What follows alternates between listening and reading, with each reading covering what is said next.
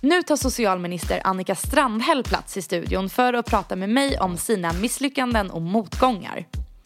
Annika ansvarar bland annat för områden som sjukvård och folkhälsa och socialförsäkringar. Och nu berättar Annika om vad hon är mest rädd för att misslyckas med i uppdraget som politiker. Sen pratar vi mycket om Annikas uppväxt och om hur hon tror att vissa lärdomar därifrån hjälper henne att bli bättre på jobbet idag. Och sen pratar vi också om det här med att kunna hålla en balans mellan att våga säga ja till saker men att samtidigt inte utsätta sig själv för för hög stress. Till sist avslöjar Annika något som hon är riktigt pinsamt dålig på och vad hennes drömjobb skulle vara om hon inte fick jobba som politiker. Och så ska man sätta sig ner tillsammans med sina kollegor och ta en stund på dagen och faktiskt också hinna snacka lite skit med varandra. Eh, det, det är viktigt för mig, eh, även om jag är minister. Liksom. Eh. Sitter du och Löfven och snackar mycket skit och dricker kaffe ihop? Går upp med Ebba, som också var helt förstörd, till Coop igen. Köper en, en, en någon så här bullängd som jag då, apropå det här pressen med att prestera, för att, att hon inte ska behöva skämmas över att vara den enda som kommer med någonting som inte är hembakt, packar jag om det här.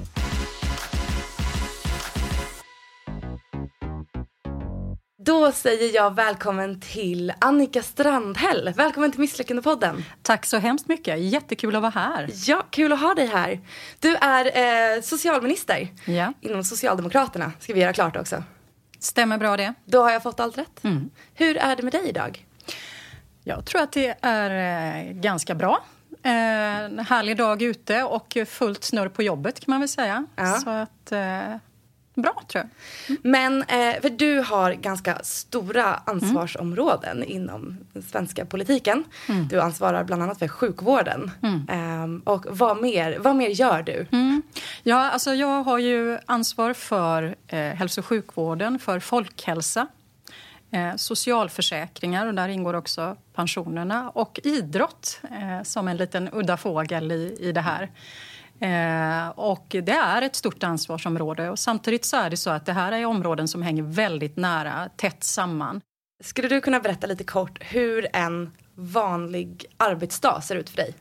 Åh, vad det hade varit skönt om jag bara kunde säga ja, en vanlig arbetsdag. Ja, men vad gör man som minister? Ja, det som är så himla, himla fantastiskt faktiskt också med att få jobba med politiken och att, att få ha det otroligt schyssta och bra uppdrag som jag har Eh, det är ju att det är ingen, annan, ingen dag som egentligen är den andra lik. Eh, media idag spelar ju också en väldigt stor roll i, in i hur min dag ser ut. Jag har ju områden som jag har ansvarig för som är väldigt massmediala. Eh, det går ju inte en dag utan att mina frågor finns på, på någon rubrik någonstans. Liksom. Är det jobbigt? Eller? Nej, jag skulle säga att det, det är klart att det, det, är jobbigt så tillvida just att man inte kanske då kan styra sin dagordning på det sätt som man kunde förr som politiker kanske. Utan det är media som väldigt mycket också bidrar till att sätta dagordningen eller de frågor som är aktuella. Eh, och det är inte alltid på morgonen man kan vara helt säker på vad man ska göra på eftermiddagen. Så att, eh, ja, jag försöker ju att ha eh, i veckan, alltså några stabila inslag. Ju breda regeringsärenden, regeringssammanträden ligger fast. Eh, möte med min fantastiska stab i början på veckan för att eh, gå igenom vad, vad har vi i agendan som ligger den här veckan. Eh, och sen en, en beredskap för att också eh, agera utifrån det som kommer. Om du får välja ut någon del, vad är det absolut roligaste med ditt jobb? Det absolut roligaste med mitt jobb det, det, det, det är, eh, tror jag, när eh, jag får vara ute och eh, träffa människor som påverkas av min politik och mina förslag.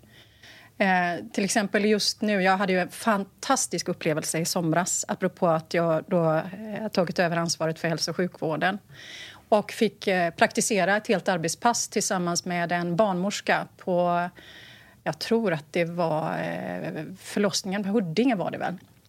Eh, och jättestressigt jobb. Fick en chans att prata med henne och var med om en hel förlossning. när lilla Selma föddes snacka om privilegier. Liksom. Vilka jobb får man annars vara med om någonting, någonting sånt? Och se en sån situation från ett annat håll. Liksom. Det, var, det var väl också en av anledningarna till att jag tyckte det var så kul att, att få frågan om att, att ansvara för, att, för dels de här områdena men också att få chansen att bli, bli minister under en tidsperiod. Men du var inne lite på det förut, du sa att du fick frågan om att bli minister. För som Mm. jag förstår det så halkade du in på politiken lite på ett bananskal. Eller Mm. som jag har läst om så var det så att du satt på ett tåg Mm. på väg från Gävle när statsminister Stefan Löfven ringde dig och frågade om du skulle kunna tänka dig att bli minister. Ungefär. Är det en sann historia? Ja, det är till och med lite, lite, mer absurt än så om man ska vara riktigt ärlig. Eh, nej, jag, jag, jag har ju en, en, en lång bakgrund både på arbetsmarknaden men också i, i fackföreningsrörelsen. Eh, så ett samhällsengagemang har funnits med mig sen jag, sen jag växte upp. För du var chef i fackförbundet Vision. Ja, jag var förbundsordförande för, för eh, kommun och landstingstjänstemän kan man väl säga. Eh, så.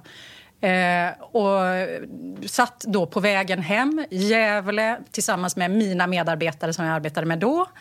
Eh, när eh, kanslichefen för Socialdemokraterna ringer upp först. Aha, så det var inte Löfven? Nej, kommer sen.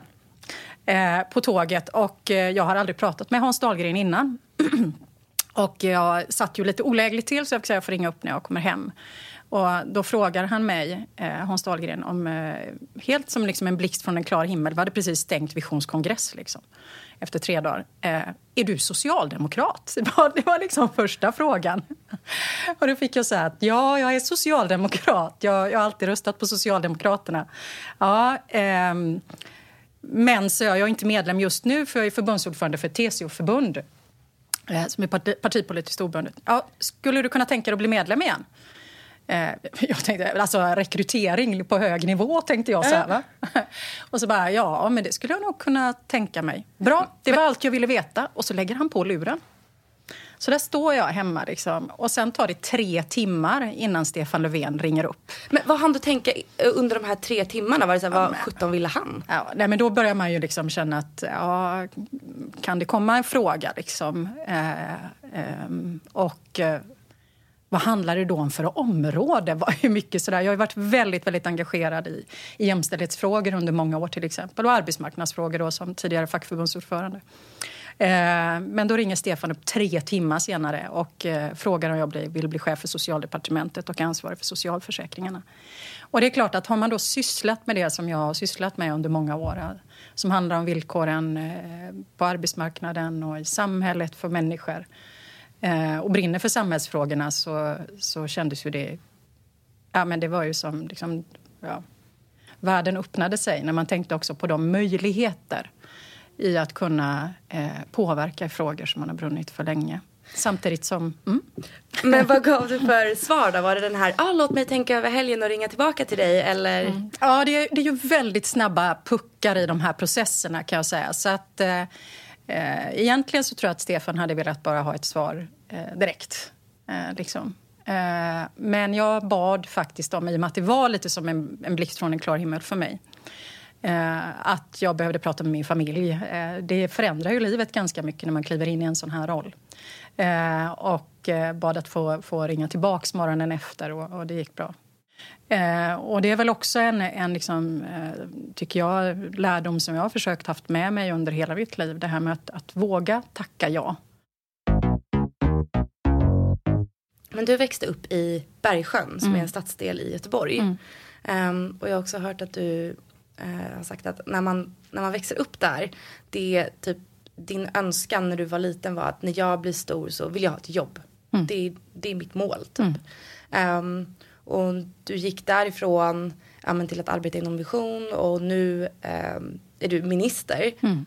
Var, det, var det det jobbet du drömde om som liten om vi säger så? nej, aj, det kan vara...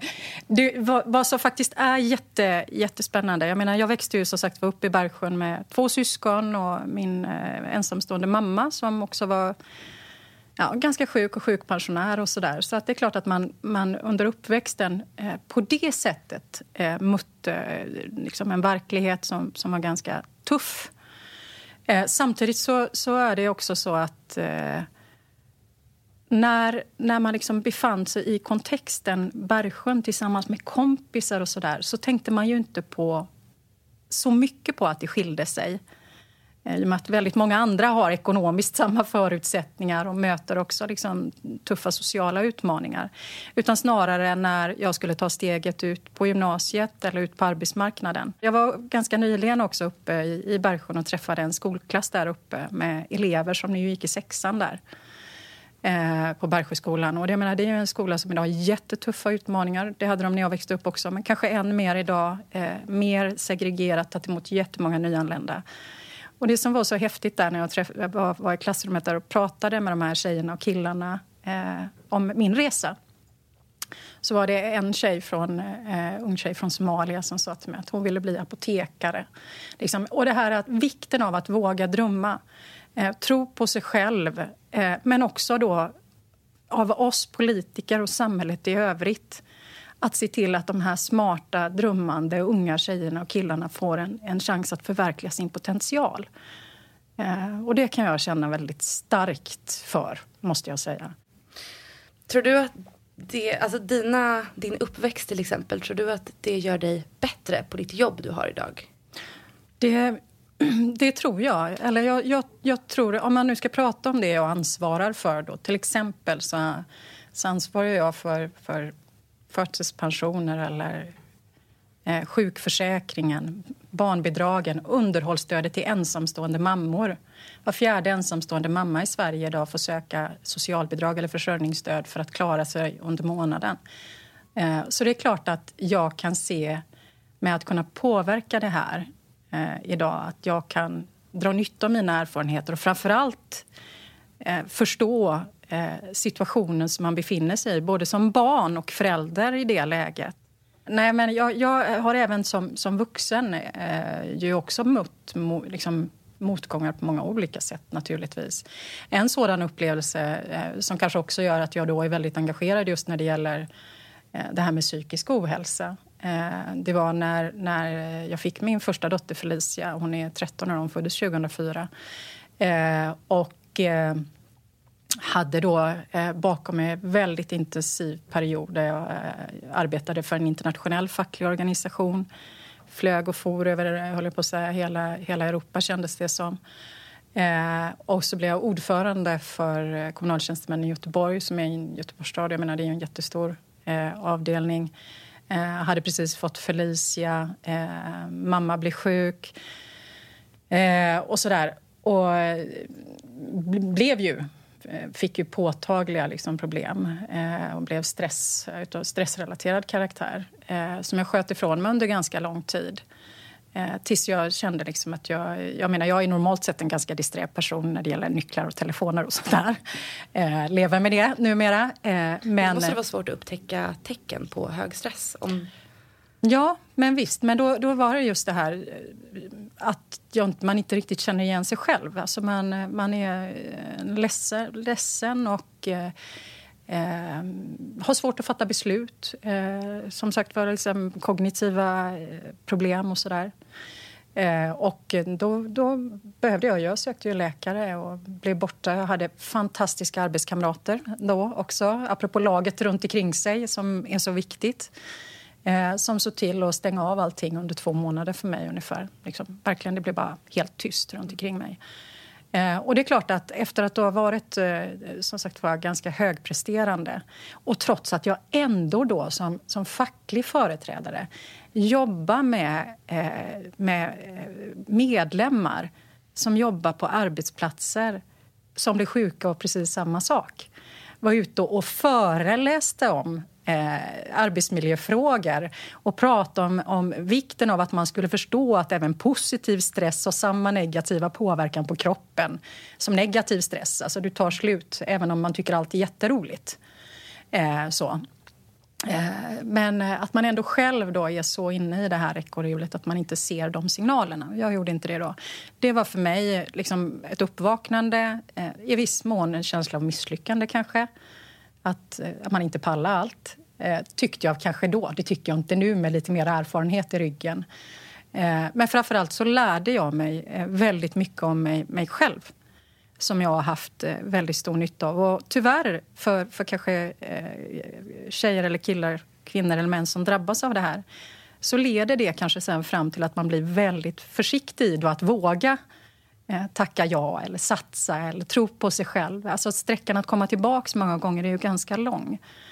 Eh, och det där, det där har verkligen varit någonting som jag, jag fund, ganska medvetet har funderat över. Att det får inte bli så.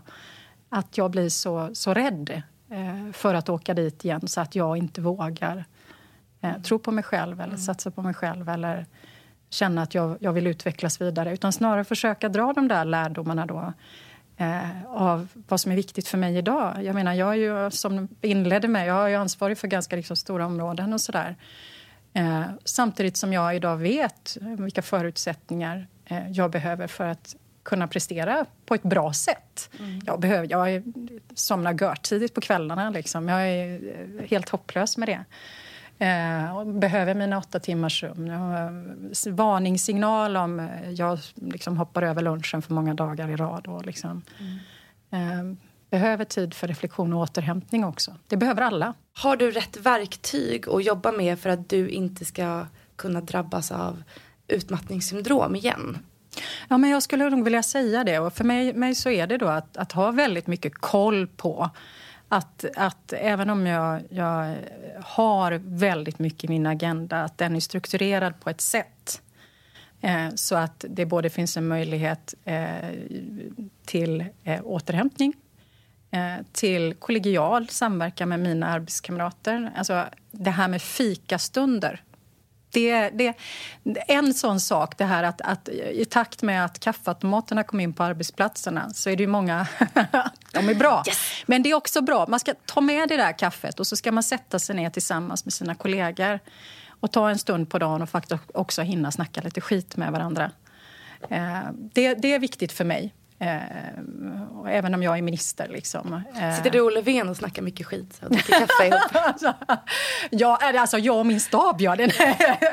på morgnarna har den där stunden. Liksom, har, eh, det är viktigt för mig. Men också tid med familjen. Jag har ju barn, jag har ju två döttrar eh, på 8 och 13 år eh, som kräver lite olika. Och för mig så är det eh, jätteviktigt att också kunna vara närvarande i deras liv. Mm. Eh, inte på det här sättet att jag är någon, någon bullmamma, för det är jag definitivt inte. Vilket kan jag någon period i livet upplevde som ett, har upplevt som ett annat misslyckande. Kanske, men liksom eh, kommit, det har landat i magen på mig att man behöver inte vara perfekt på alla plan. Liksom, verkligen inte.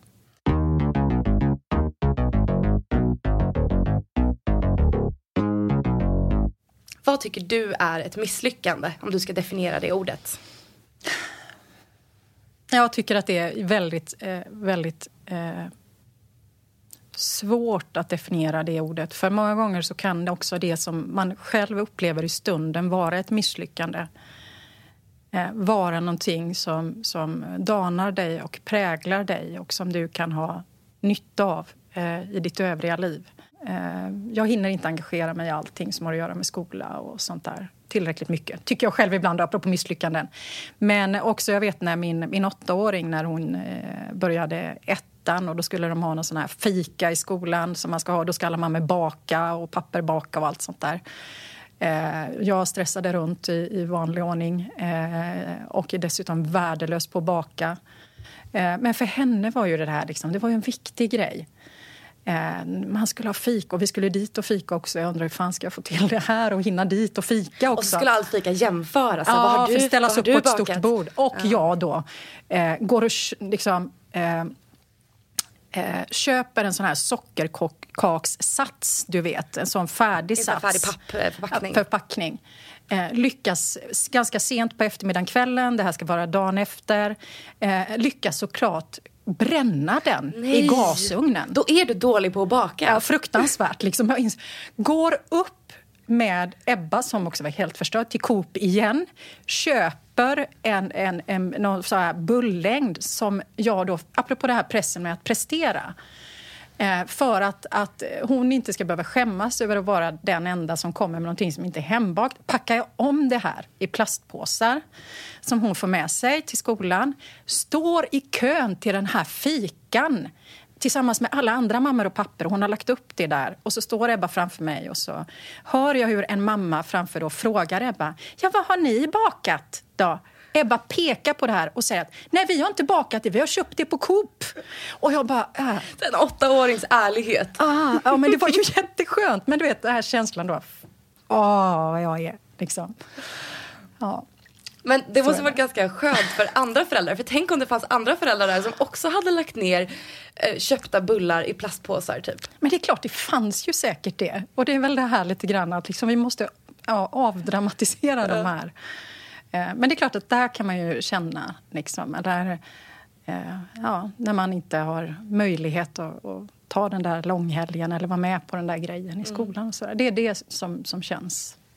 Mm. Uh. Men eh, i sådana situationer eller i liksom yrkesmässiga situationer när, som du sa innan, att dina frågor är ofta uppe och snurrar i media mm. och att du som politiker kan få mycket kritik för mm. ditt arbete. Mm. Um, hur hanterar du sånt? Är du bra på att, är du snäll mot dig själv eller är du självkritisk?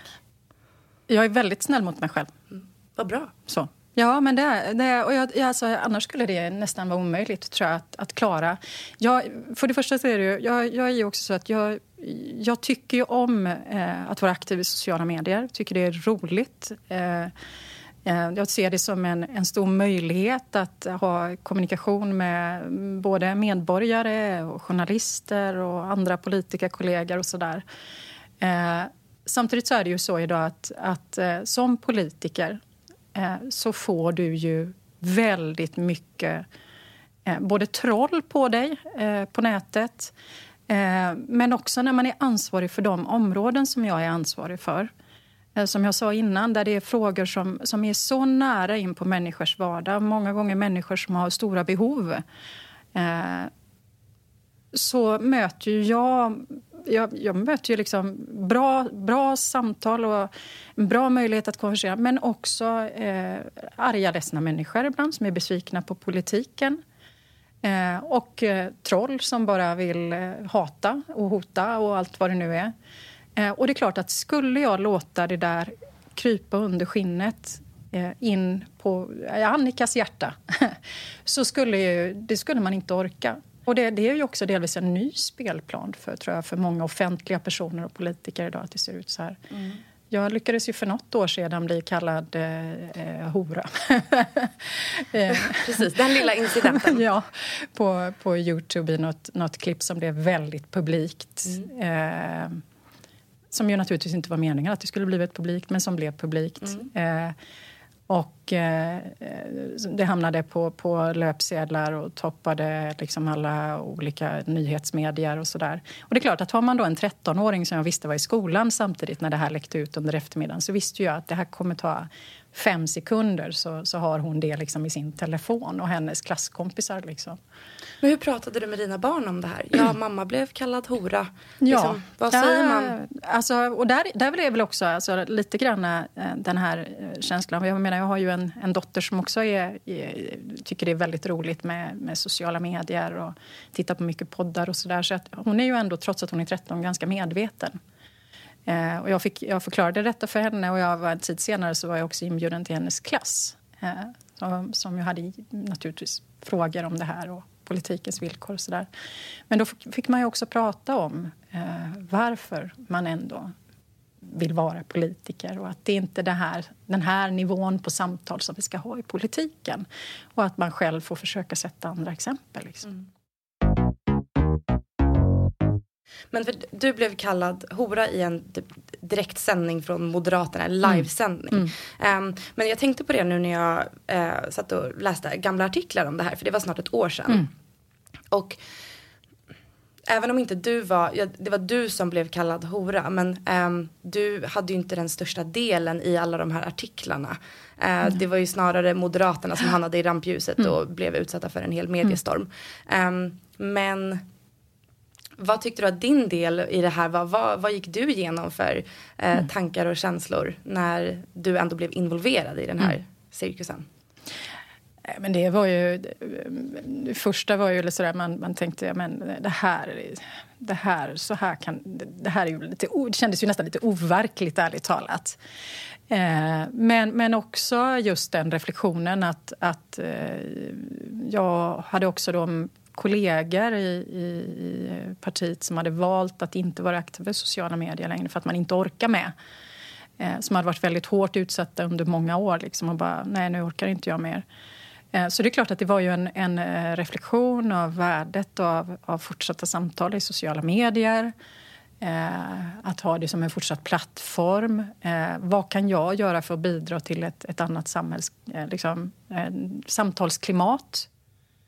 Eh, och samtidigt, då apropå eh, det som vi sitter och pratar om här idag misstag, misslyckanden och eh, eh, felsteg som alla människor begår under livet. Det är, det är väldigt få människor som är, är perfekta eller snövita. Så också med de här väldigt unga killarna på, på Moderaterna, tror jag som drogs med av det här, som naturligtvis är oacceptabelt. Eh, men samtidigt eh, så måste man också få en chans. Eh, förstår du vad jag menar? Att, att faktiskt också komma tillbaka igen och kanske dra lärdomar av det då, eh, jag på att säga. Så jag har ju haft kontakt med, med de här killarna och sådär efter. Du, du är inte arg på dem idag? Nej, det har jag inte. Vad är du rädd att misslyckas med i framtiden? Mm. Om man säger så här, det finns, det är ju naturligtvis både, det finns ju både det som är den privata sfären och det som är mer jobbrelaterat. Och klart att ska jag titta på det som är, är jobbrelaterat och som jag nu då har ägnat väldigt mycket tid åt de senaste åren och som jag är väldigt engagerad i. Jag menar, och det kanske också har att göra med min bakgrund. Jag är väldigt oroad eh, över att vi har en, en, en situation i Sverige där där vi har klyftor som har ökat och där vi har grupper i Sverige. Vi pratar om de sämst ställda grupperna i Sverige som har halkat efter eh, jämförelsevis. Eh, jag oroar mig för eh, att... Jag menar, jag är ju så politiskt engagerad och samhällsengagerad i de här frågorna att vi inte kommer att eh, klara framöver att, att vara ett land som, som håller ihop. Det har ju ändå varit en av de styrkorna som, som vi har haft i Sverige. Att de här, den här tjejen, som, lilla tjejen som gick i sjätte klass på Bergsjöskolan som ville bli apotekare. Hon, alltså, det är klart att de tillhör ju den här percentilen.